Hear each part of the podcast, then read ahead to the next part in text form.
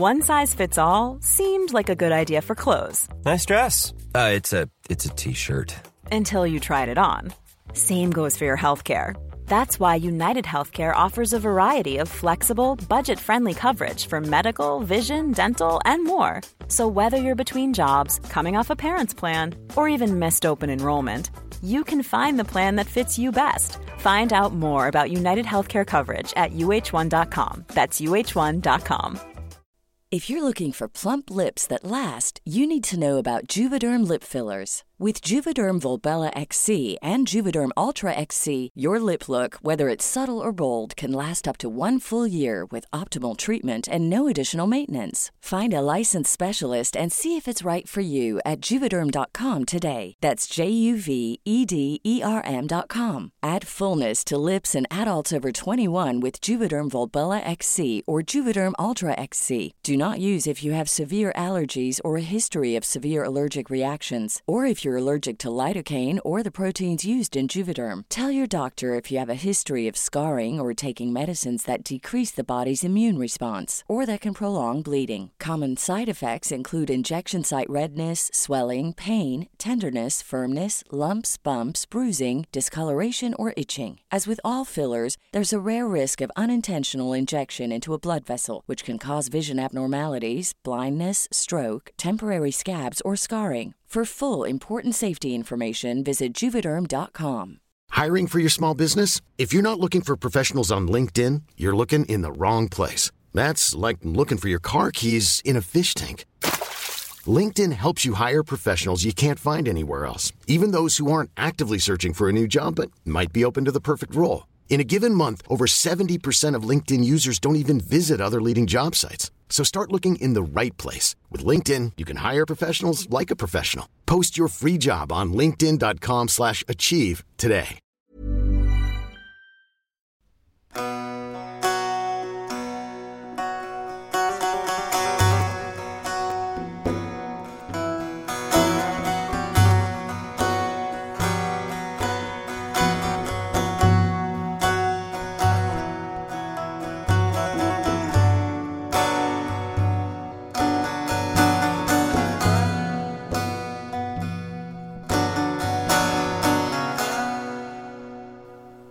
If you've ever been enchanted by the poetry of Rumi, listened to the Qawwali music of Nusrat Fateh Khan, or maybe seen a powerful dhikr session, then you have experienced an expression of what is known as Sufism, a word that is used across the world and, and for different contexts, but which is often only known on a surface level for most people.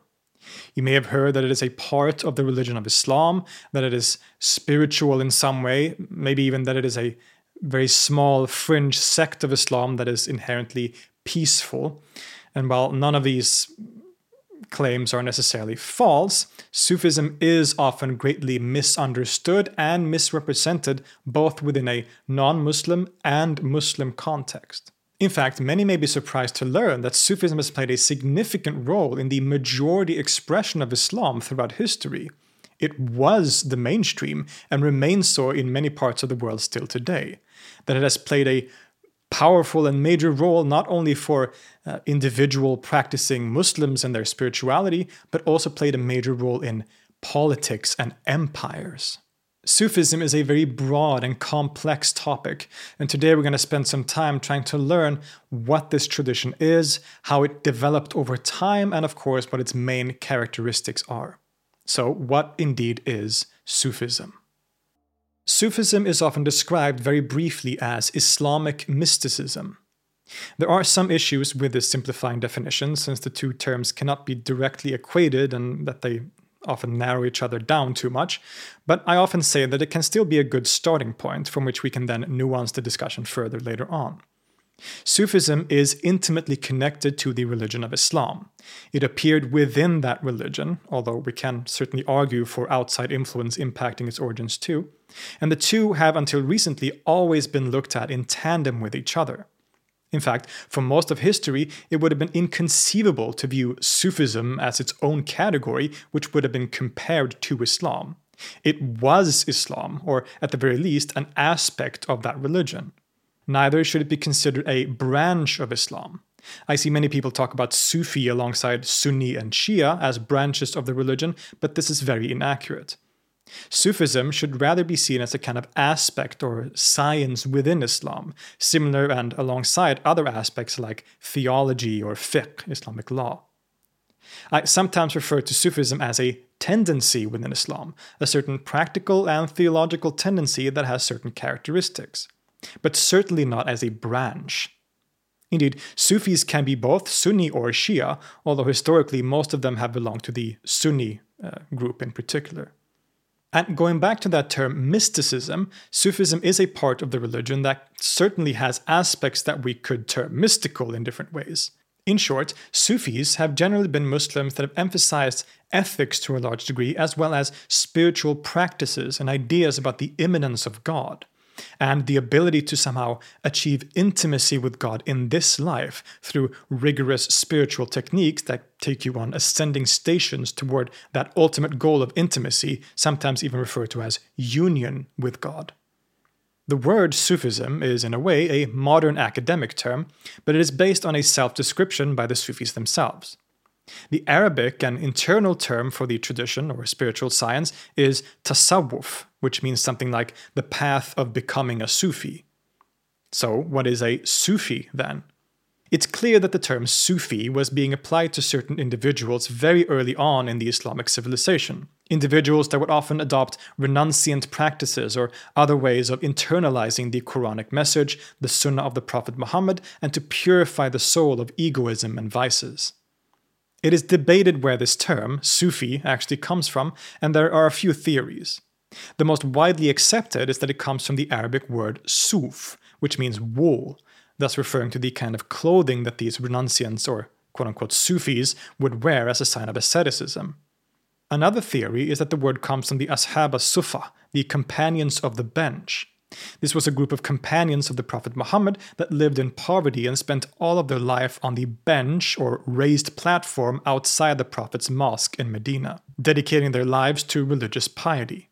This theory proposes that the word Sufi thus comes from the Sufa, thus indicating that the Sufis are the heirs of these particular companions of the Prophet. There is even a theory that the word comes from the Greek term Sophia, meaning wisdom, but this is the least accepted among scholars today. Whatever the case, these Sufis are there from the earliest periods of Islam. According to the Sufis themselves, Sufism has been around since the time of the Prophet Muhammad, him thus being the archetypal Sufi in a sense, the person that all Sufis want to emulate. This connection also, of course, becomes clear from the theory about the Ashab as-Sufa. Historically, it's hard to verify such claims, but what we can be sure about is that the Sufis as a distinct movement appear in the historical record very early on, from the 8th century or so. It's after this that people start being referred to as Sufis. But like we said, Sufis themselves will argue that even though the name didn't exist, the phenomenon itself comes directly from the Prophet and even from before him an attitude really well exemplified by the Sufi figure Ali al Hujviri, who writes in the 11th century that, quote, Today, tasawwuf is a name without a reality, whereas before it was a reality without a name. Some of these earliest Sufis, or perhaps proto Sufis, include figures like Bishr al Hafi, or Bishr the Barefoot, the female Rabia al Basri, Abu Sulaiman al Darani, and Ma'ruf al Karhi, among others. It is in the later 9th century and early 10th that the movement really starts to flower and to come into its own, you could say. There were many parallel mystical movements popping up at the time, not all of which can be called Sufism without further nuancing. You had the so called Malamatiya in the east, in what is today Iran, including famous figures like Abu Yazid al Bistami, who is famous for his controversial ecstatic utterances like Subhani, which means glory be to me. But also people all the way over in Egypt, like Dhul-Nun al-Misri, who developed very significant ideas, as well as Sahel al-Tustari and his circle in Basra. But it was in the city of Baghdad that we would see the development of a coherent movement that self identified as Sufi or Tasawwuf, and which would become paradigmatic and incredibly influential for the rest of history. They took inspiration from other mystics around the Islamic world that we have just mentioned, of course, and they were in contact with them, but it is here in Baghdad that many of these ideas are systematized for the first time by figures like Al Muhasibi, Abu Sa'id al Kharaz, Amr al Makki, Abu Hussein al Nuri, and of course Junaid, who is often considered the leader of this Baghdad school of Sufism. It was these figures, not just the Baghdad school, but all the figures that I've just mentioned, that developed some of the key vocabulary, ideas, and practices that would characterize Sufism up until this very day. Sufis are primarily concerned with purifying the soul, of traveling on the path to intimacy with God. They were Muslims, so they observed all the rituals and practices of Islam. And this isn't some parallel thing to the mainstream religion. Sufis prayed five times a day, they fasted during Ramadan, they performed the pilgrimage to Mecca, etc. Following the Sharia, the Islamic law, with all that that entailed, was a given, and these Sufis were indeed particularly strict about following all these outer requirements of the Islamic religion. What made them unique, in a way, was that on top of all these outer practices that all Muslims performed, they wanted to further internalize the religion in a deeper way not only to follow the motions of external ritual, but to have a more direct relationship with God, to where the soul itself is also purified and absolutely pious, and with a heavy focus, of course, on ethics. This is why they often adopted renunciate and semi ascetic lifestyles and performed supererogatory acts of worship. They not only fasted during Ramadan, but often. Some would fast all year round, eating very little. They would stay up most of the night in supererogatory prayers, they would give away money and possessions and live lives of poverty. And they also developed unique techniques and practices with the aim of aiding the soul on its journey toward God. Sufism is in some ways an esoteric tradition. By this, I don't mean that it was hidden, since most of this stuff was very much out in the open, but inherent in the tradition is a strong emphasis on the relationship between a master and a student. When you enter on the Sufi path, you will take a master, a sheikh, that will guide you on the path through the different spiritual stations, maqams in Arabic, and its difficulties and dangers. The Sufi master possesses the secrets of the path, which are only disclosed to students and not necessarily to the public. The Sufis also, like I said, developed a unique vocabulary of ideas and concepts related to this spiritual path. Concepts like ma'arifa, which is often translated as Gnostic knowledge or mystical knowledge. The Sufis aren't necessarily concerned with knowledge in the conventional sense, as in book knowledge or conceptual knowledge. At the very least, this hasn't been their primary focus. The kind of knowledge the Sufis seek is another kind of knowledge, knowledge that isn't taught through words or books, but through experience and tasting. As you travel further on the stations of the path, you develop a direct kind of mystical knowledge of the divine and of reality, and this is ma'arifa. And how is this achieved? Well, mainly through, like we said, the purification of the soul, and particularly by fighting against your nafs, which is translated in this context with things like ego or self, sometimes lower self. This is the ego or self that has desires and craves worldliness, power, money, etc., and leads to sin and evil. Instead, the soul should be purified and clad with the attributes of God. Especially in later formulations, conquering your nafs also took on the form of literally stripping away the very idea of an individual self at all to become annihilated. And we'll return to this idea soon. In Sufi terminology, there's often talk about the so called jihad an-nafs, which means the struggle against the ego or struggle against the self, as a key impulse of the Sufi tradition. And they often connect this to a famous hadith when the Prophet Muhammad was returning with his followers from a battle against the enemy. And in this moment, he said, We are now returning from the, uh, the minor jihad or the lesser jihad, which means actual war conflict, to the greater jihad which is rather the struggle, struggle to be a better person, to, to avoid sin, and, and particularly in the Sufi context, to fight against or struggle against your yourself or your ego. We also see the emphasis on love as an important concept in different ways, a development often associated with the early female Sufi Rabia al Basri and later developed by others.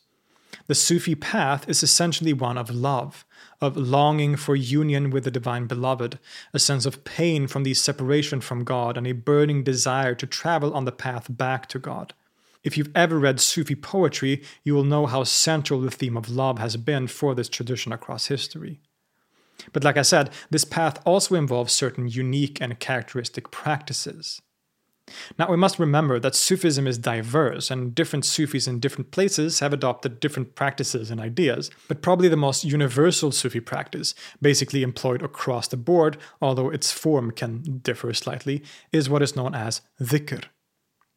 Dhikr means remembrance and refers to remembrance of the divine.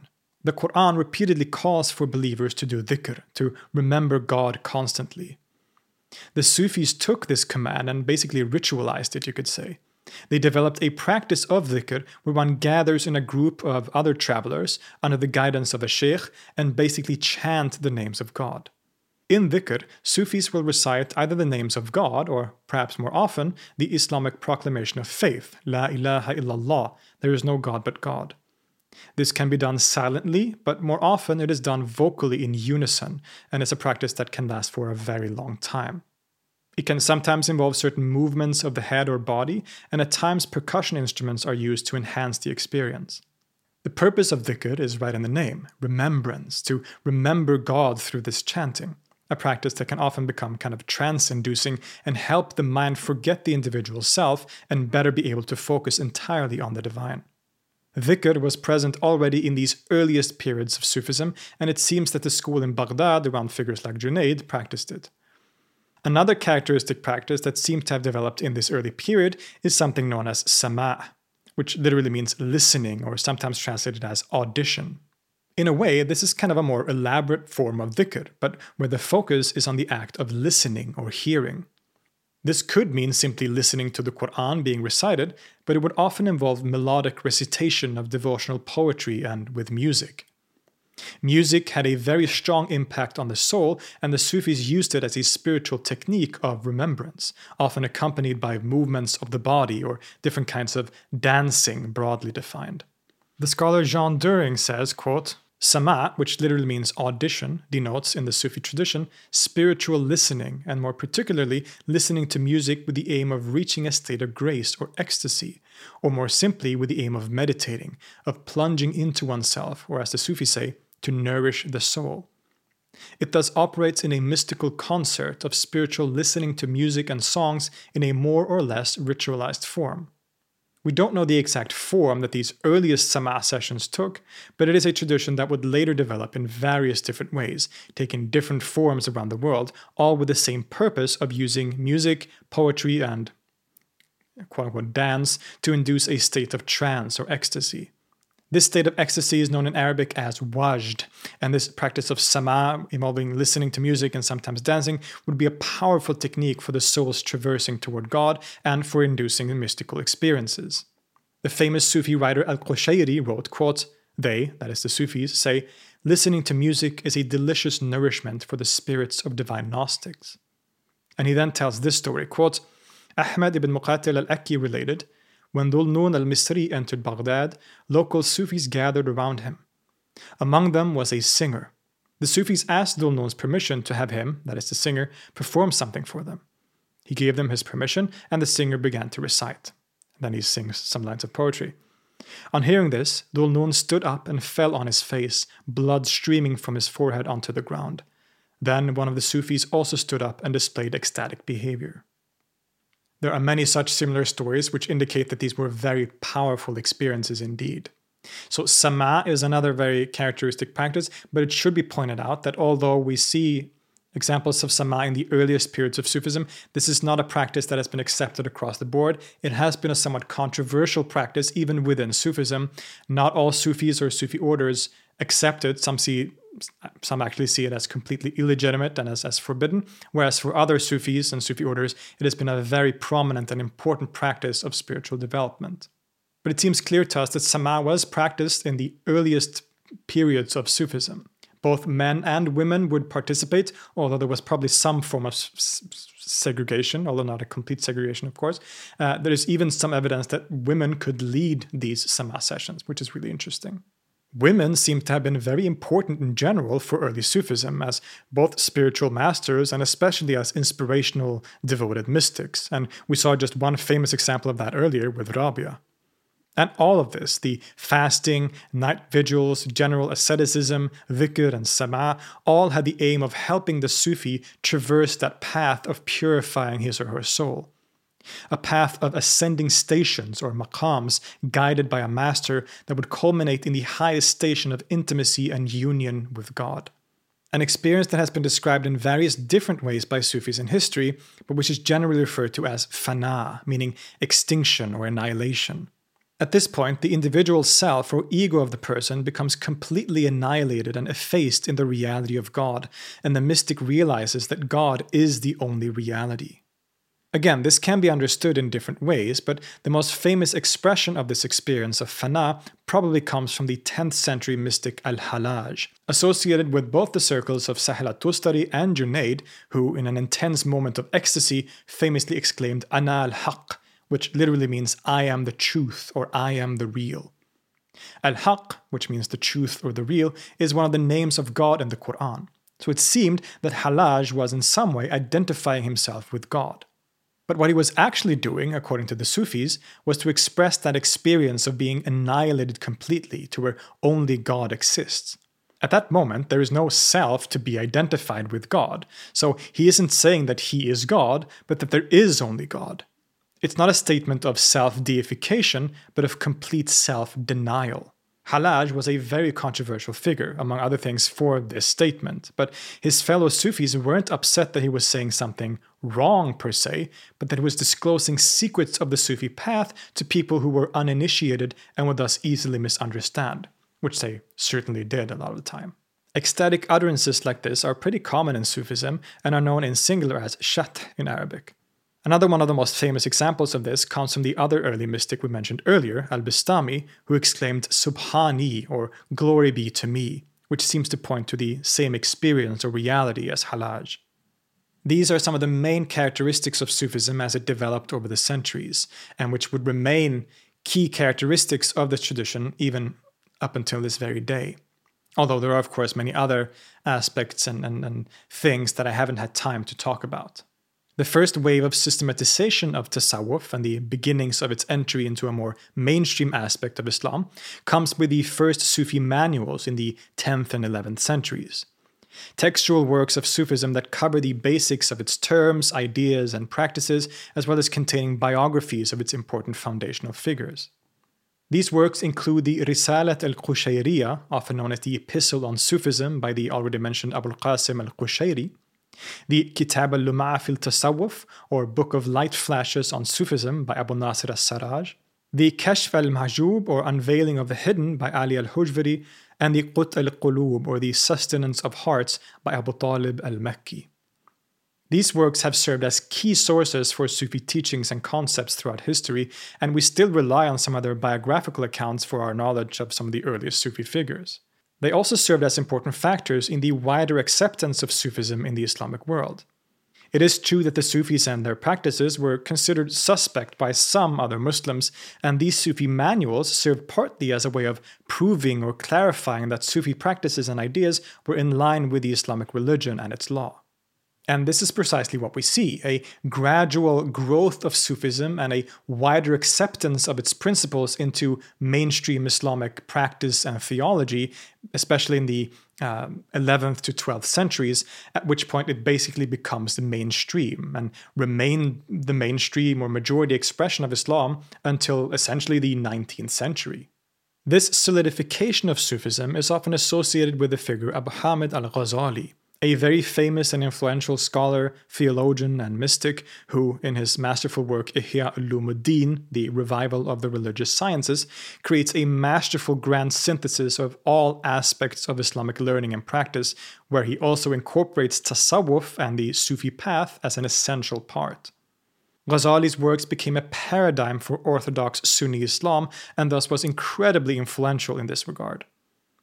Now, he wasn't fully responsible for this development himself. As we saw, this had been a gradual development involving the other Sufi writers I've mentioned, but there's no denying that Ghazali and related figures were very important for this solidification of Sufism as a mainstream aspect of at least Sunni Islam. Another key aspect that led in this direction, especially from the 12th to 13th centuries, was the development of the Sufi orders. As we saw earlier, Sufism was always concerned with spiritual lineage, with the relationship between master and student, and the spiritual transmission that was handed down in this kind of line between master and student. What happens from the 12th century onwards is that these lineages start to be institutionalized in a more concrete way. A Sufi order, known as a tariqa in Arabic, which literally means a path or a way, was a kind of organized spiritual community based on a particular lineage and the teachings and spiritual techniques associated with a specific Sufi personality that served as the founder or main inspiration behind that tariqa.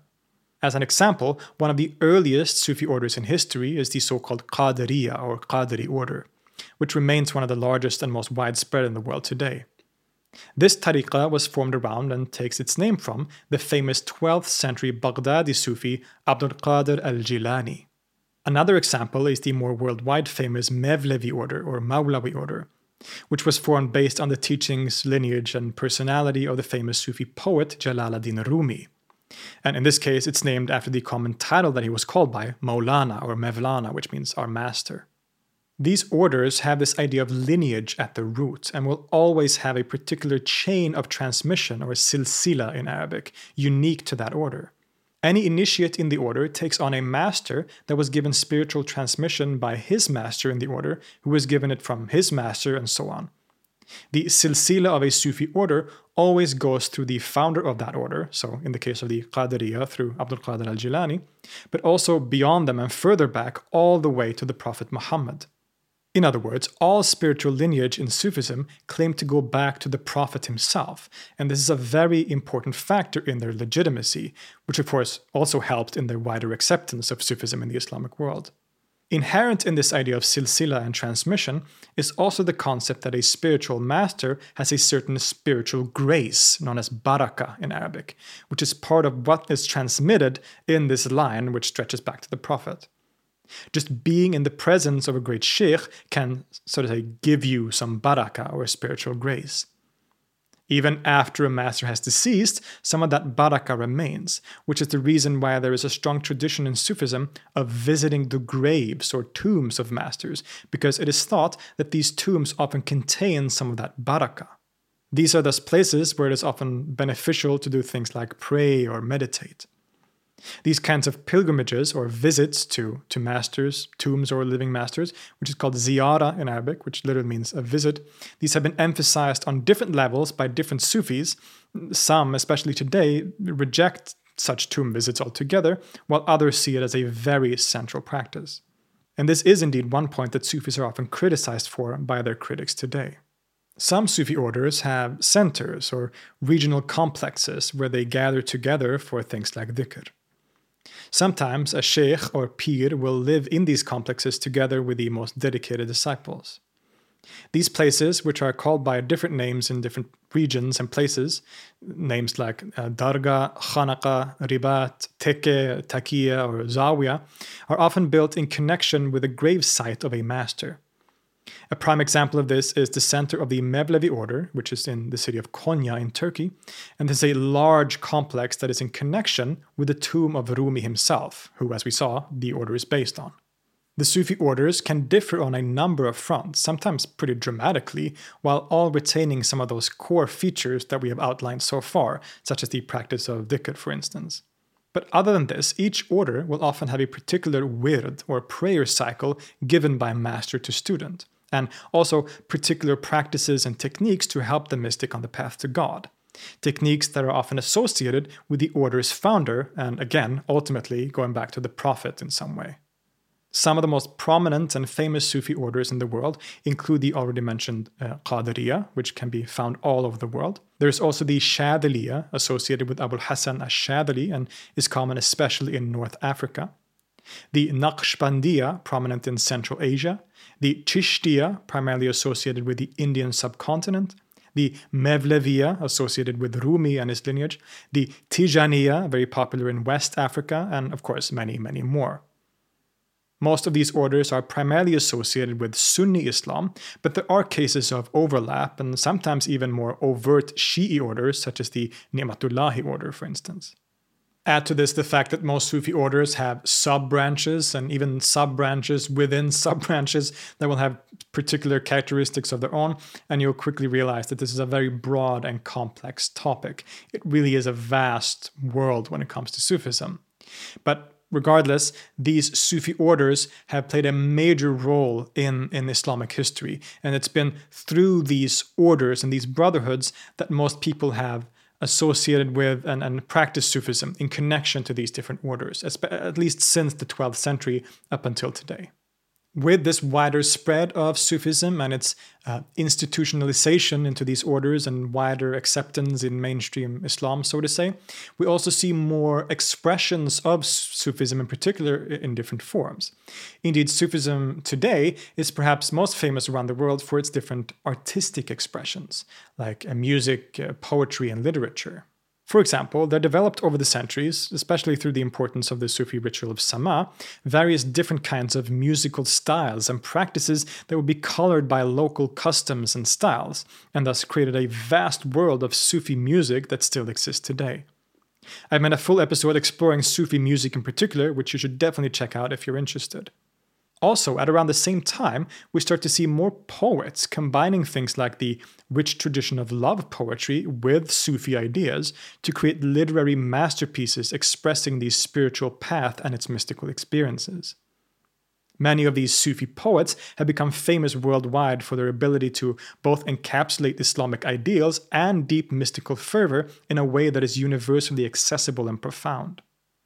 In the Persian speaking world, you have giants like Jalaluddin Rumi, whose masterpiece, the Masnavi, has sometimes been called the Quran in Persian.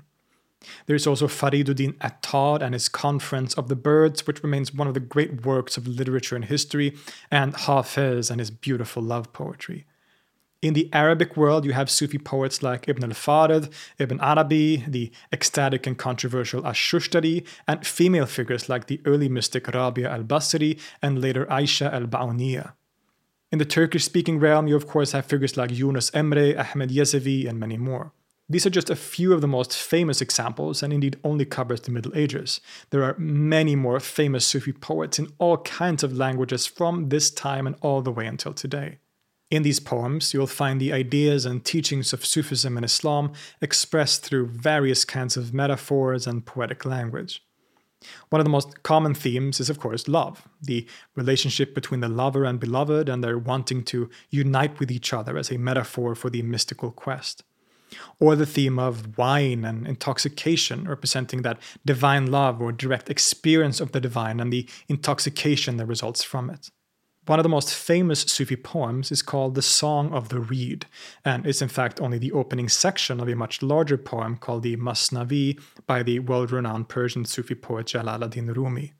Here, Rumi uses the metaphor of the ney or the reed flute and how its beautiful music is a cry of longing to be returned to its home in the reed bed, as a reflection of the human longing to return to unity in God. Quote, Listen to this reed as it is grieving it tells the story of our separations. Since I was severed from the bed of reeds, in my cry men and women have lamented. I need the breast that's torn to shreds by parting to give expression to the pain of heartache. Whoever finds himself left far from home looks forward to the day of his reunion. Or in the beautiful poetry of the 16th century Sufi Aisha al Ba'uniyya, who exclaims in one of her poem songs, quote, Your beauty bound me tight, and when appeared the light, gone was my shadow, my shadow. And it stripped me, and nothing remained of me, as it annihilated me, as was right. I left myself and went away. My veil was gone, and nearness appeared. My union, my union. For he had astonished, then revived me, and he gave me new life in beauty. Furthermore, in the poetry of the Arabic Sufi poet Ibn al Farid, we find similar expressions of the ecstatic moments of union, where the ego is dissolved and the boundary between lover and beloved melts away. Quote, I sought her from myself, she was there all along. How strange that I had concealed her from me. Calling to myself from me to guide me by my voice to that part of me lost in my search. Me begging me to raise the screen by lifting up the veil for I was my only means to me. When you read this kind of poetry or Sufi literature in general, you might be struck by the way in which it describes God and the relationship between God and the human being, or the world in general. It seems a far cry from the stereotypical image of Islam and its utterly transcendent God. Sufism seems to have a metaphysics of its own, a theology distinct from mainstream Islam. Is this true? What is the worldview of the Sufis? Well, many might be surprised to learn that, in general, it's not very different at all from other Muslims, at least not in its foundations. Like we said, Sufism for most of history was mainstream Islam. Sufism comes from Islam and is based on the teachings of the Quran and the Sunnah of the Prophet Muhammad. Most Sufis in history would have adhered to one of the mainstream uh, creeds of theology in, in Sunni or, or, Shia Islam, what is known as Aqidah, um, like the, the Ash'ari school or the Maturidi school. Uh, major Sufi figures like Ghazali, for example, were great defenders of the Ash'ari school of theology in particular. So, this is important to remember that Sufism and Sufi theology is Islamic theology, uh, at least in its foundations. Now, with that said, it's also true that Sufis, compared to non Sufi Muslims, have emphasized certain aspects of, of theology or of the divine uh, more so than the non Sufi Muslims. And have sometimes, at least within what they see as the, the, the bounds of Orthodox Islamic theology, established ideas that are a bit more uh, unique to Sufism in particular. Perhaps above all, this involves an emphasis on the immanence of God. Islam teaches that God is utterly transcendent, unlike anything in the created world. Basically, all Sufis would agree with this, but at the same time, Islam also teaches that God is present and somehow immanent. The Quran says that, quote, whichever way you turn, there is the face of God. Or, quote, we, or God, are closer to them than their jugular vein. And these are the kinds of verses that Sufis will often emphasize to point to the great immanence of God. God can be experienced somehow in this life, not just in the afterlife, and He's present here and now. We've seen that a common theme for Sufis is the wish to annihilate their self or ego, to become united with God, quote unquote. Or rather, to become effaced in the reality and attributes of God, if we want to be more technical about it. And this idea of immanence and presence, as well as the balance between both a transcendent and immanent God, occupied many Sufi thinkers in history. Generally, they will fall on a spectrum of just how much this immanence and presence is emphasized. The idea of annihilation, uh, fana, and its consequences often have a kind of built in monism a lot of the time, if you'll allow me to use a somewhat problematic term. When the mystic annihilates himself, he realizes that God was the only reality to begin with. There was no individual self, and now they see reality for what it is God. But how far can one draw these ideas? This kind of monism, where God is the only reality, is present in a lot of Sufism, sometimes only slightly hinted at, but other times very overt and clear. But as we said, there's a kind of spectrum of intensity, from relatively moderate expressions and thinkers like Al Ghazali to the more radical ideas of someone like Muhyiddin ibn Arabi. He is one of the most, if not the most, influential Sufi metaphysicians, who argues that God is being itself and that being is one. His doctrine would later come to be referred to as Wahdat al Wujud, or the unity or oneness of being, and has been incredibly influential. The world, in its multiplicity, is simply the reflections or manifestations of God's infinite attributes, and its being, which ultimately doesn't belong to it, is identical to God, who is the one being. One of God's names is Al Haq, meaning the truth or the real, and Ibn Arabi takes this quite literally. God is the real, so that when we say the proclamation of faith, there is no God but God, we can also translate that to there is no reality but the real. In other words, in some sense, God is all that there is. And this kind of idea is indeed quite prominent in Sufi thinking, while it isn't really accepted to the same degree in non Sufi Islam. We have to keep in mind, though, that Sufism, like we said, has been the mainstream of Islam for most of history, and so we shouldn't draw too clear distinctions like that. And while someone like Ibn Arabi has been very influential, popular, and significant for Sufism, and especially for Sufi metaphysics, not all Sufis, or even perhaps the majority of Sufis, adhere to his more radical ideas of oneness. or at the very least, many will be careful about such expressions. Like I said, there is a kind of spectrum of how much these ideas are emphasized. We even have thinkers that are arguably more radical and monistic than Ibn Arabi, such as Ibn Sab'in and Ash-Shushtari, and their concept of wahdat al-mutlaqa, absolute oneness. But at the same time, also Sufis on the other side that are very careful to talk about God in such a way.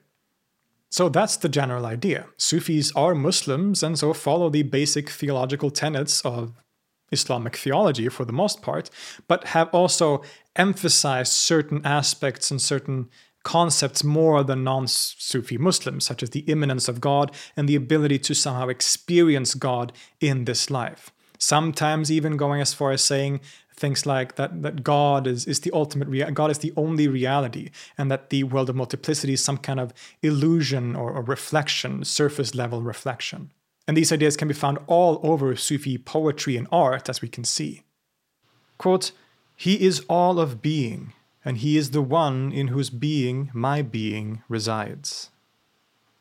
There's a balance that is often upheld between the immanence and all encompassing reality on the one hand, and his transcendence and utter difference from all things on the other. And that connects to another teaching or aspect of the Sufi worldview, which we mentioned briefly earlier. To the Sufis, this knowledge of God, or true experience of God, cannot be reached through intellect or through conceptual knowledge. This is what distinguishes them from the philosophers, for instance, or the rational theologians, although, of course, individuals can sometimes be both at the same time. That is, that the Sufis are primarily interested in another kind of knowledge, in the direct, intuitive, mystical experience of the truth, reached by mystical practice and illumination, the ma'rifah that we talked about earlier, rather than any kind of knowledge that can be reached through thinking or rational inquiry. Philosophical thinking only gives us knowledge of multiplicity and the concepts of this world, which are ultimately useless in the bigger picture. Instead, it is mystical knowledge, dhawq, literally means tasting, that is emphasized. Ibn Arabi talks about looking at the world through two eyes the eyes of rational or conceptual thinking, which leads to seeing God as transcendent and different, tansiyah, and the eye of mystical insight, on the other hand, which leads to seeing God as immanent and similar, tashbih, the oneness of it all. For this reason, when we read many Sufi works, such as Ibn Arabi's Fusus al Hikam or Futuhat al Makkiyah, we find that they aren't written like philosophical works. They're not arguments based on rational thinking, but lay down knowledge as reached through kashf, unveiling of the truth directly to the mystic. This is also why poetry served as such a great tool to express these truths rather than technical prose, for instance. And with these more philosophical tendencies in Sufi thinking, we also see a further development of the idea and role of the sheikh, or illuminated master. The person who has annihilated his ego, that has reached ma'arifah through unveiling of the truth and tasted it for himself, becomes a spiritually exalted human being. Not only can he or she, of course, teach others on the path as a sheikh or sheikha, but they even have a kind of cosmic role to play. The highest masters become what is called awliya, or wali in singular, which is often translated as saints, but actually means something like friend of God. They have a kind of proximity to God through having reached the states of fana and baqa, being annihilated and then returning to the world of multiplicity. And now they hold spiritual authority and baraka, the grace that we talked about earlier. And there is even a kind of ranking among the awliya, with the highest of them being the qutb, or the spiritual pole of a certain age. There is always such a pole in the world, and when he or she passes away, another one replaces them.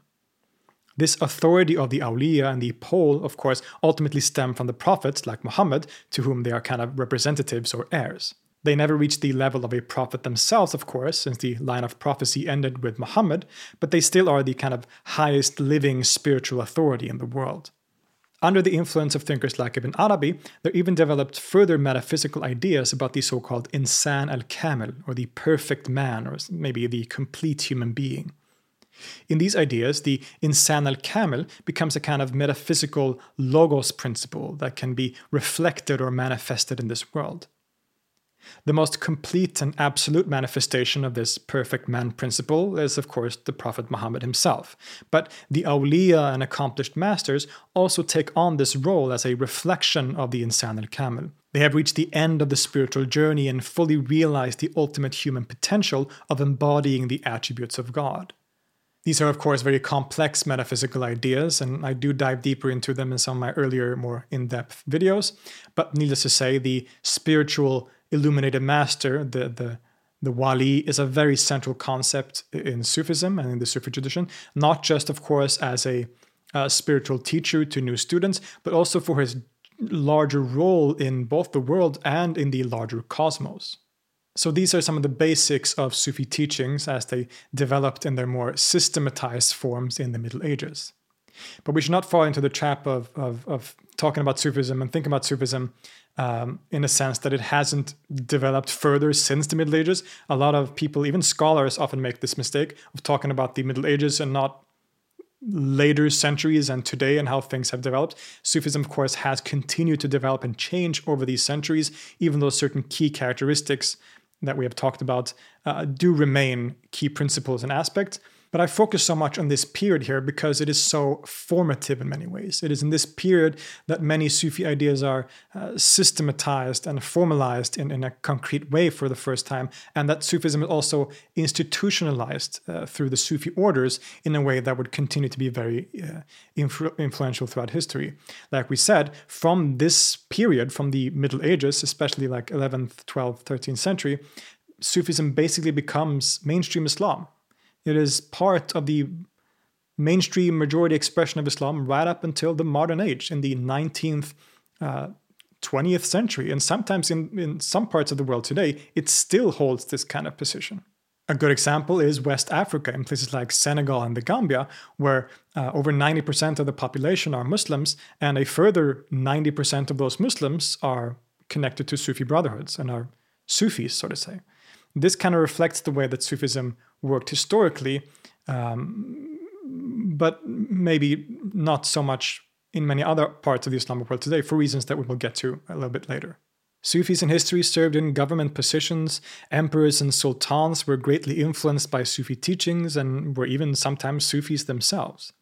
We just have to look at the Mughal Empire and figures like Akbar or Dara Shikoh to see examples of this or the fact that Naqshbandi Sufis held considerable political power in Central Asia during the Ilkhanate period, uh, that the Iranian Safavid Empire grew out of a Sufi order, and many other such factors, or even the strong connection between Sufism and the Ottoman sultans and the Ottoman state. All of this shows us that the common idea of Sufis as purely ascetic, unpolitical, peaceful Muslims aren't always true to reality. To be sure, many Sufis were completely uninterested in politics.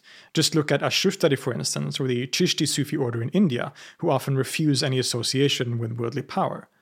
But at the same time, many others have been deeply involved with political affairs across history.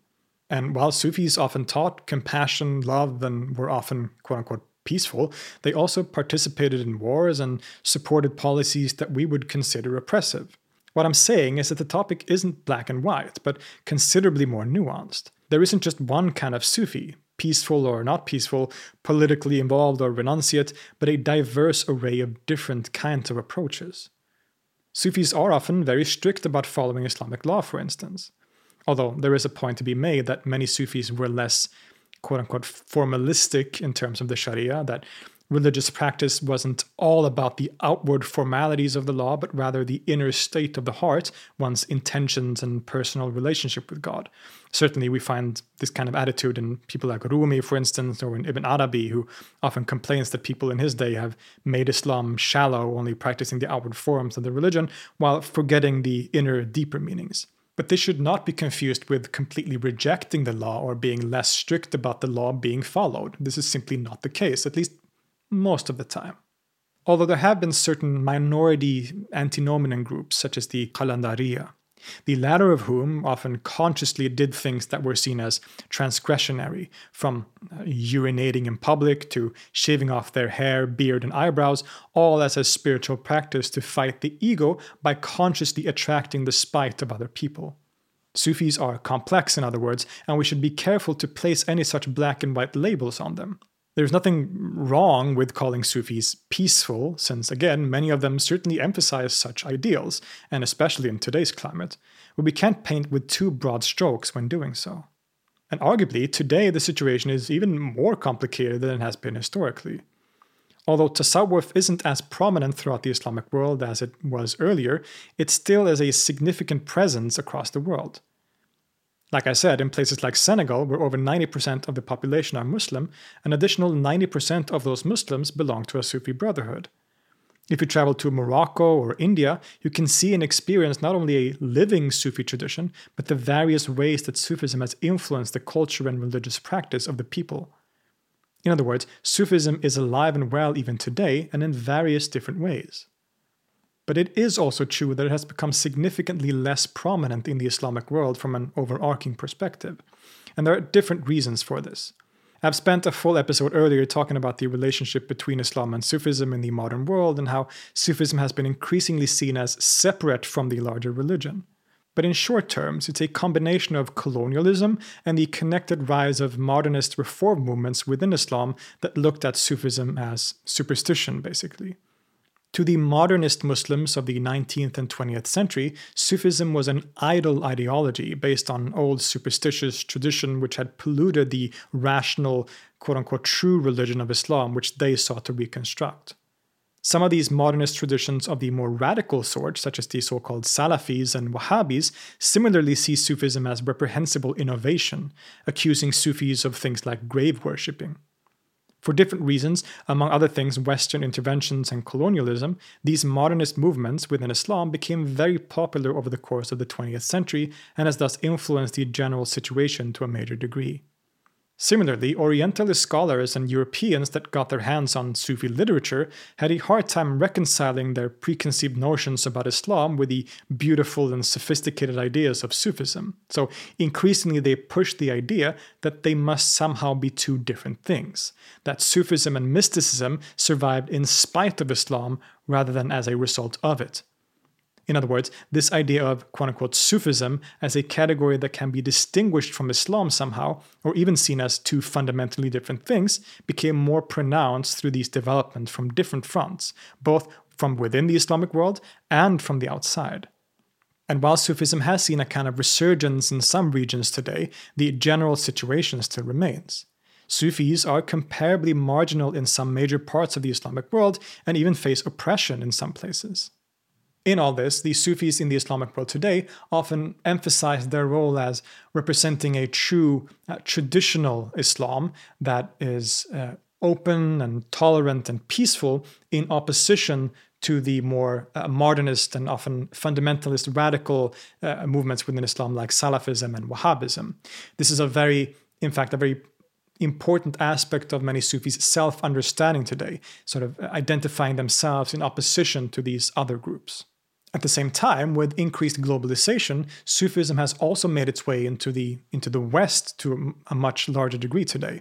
Not only through, of course, immigrants coming from the Middle East and, and the Islamic world and bringing their native tradition with them, but also uh, through other means. Uh, Sufism entering Europe and America as a kind of uh, universalist spirituality. This idea becomes very prominent in the 20th century.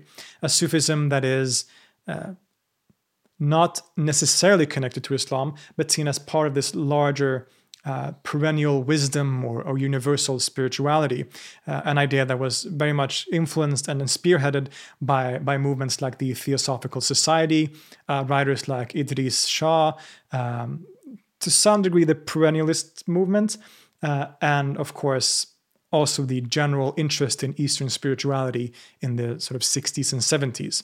All these developments also led to a new kind of Sufism, in a way, appearing in the Western world. A key figure in this development is the Chishti Sufi teacher Inayat Khan, who is often said to have been the first figure to bring Sufism to the West, and increasingly he presented it in a more universalist form. You didn't have to be Muslim to be Sufi, in other words. And this idea of Sufism has continued to be very popular to this day. So we see various kinds of Sufism around the world currently. It's certainly a global phenomenon, but Sufis can look rather different depending on the context. There are those that are still deeply connected to the traditional forms of tasawwuf as simply the way that Islam is practiced, organized in the established Sufi orders and their spiritual lineages. But there are also many Sufi groups and individuals that emphasize universalist interpretations, where adherence to Islam isn't necessarily a requirement, and various approaches in between on a kind of spectrum. In other words, while it is quite easy to say that Sufism is fundamentally a part of the religion of Islam when looking at its history, that statement isn't as obviously true in all cases today, at least without further nuancing. Sufism continues to play a major role in politics in places like Senegal. Individual Sufis around the world continue to perform the characteristic practices like dhikr and sama as part of their spiritual and religious life, and its writings and art serve as subject of study, admiration, and fascination for all kinds of people, both Muslims and non Muslims. Indeed, as we've said, on a global level, Sufism is probably most famous for its aesthetic and artistic expressions. The poems of Rumi, although often questionably translated, are incredibly popular, as are those of Hafez or Attar. Furthermore, the strong musical tradition of Sufism has also become something of a phenomenon. Not only does Sama continue to serve as a central practice for many Sufis, but its various expressions have become famous as an art form too.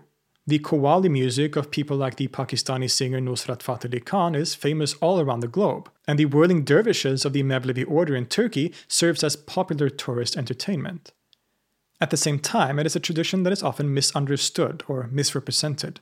Many of the translations of Rumi, for instance, often erase the Islamic contents of his poetry, and we have already discussed some of the ways in which Sufism and its relationship with Islam has been portrayed in the last century or so. Hopefully, this humble episode has dispelled some of those misconceptions and given you a broader and, and, more nuanced overview of this very fascinating and significant tradition, its history and development, and some of its most uh, characteristic ideas and expressions. And I will see you next time.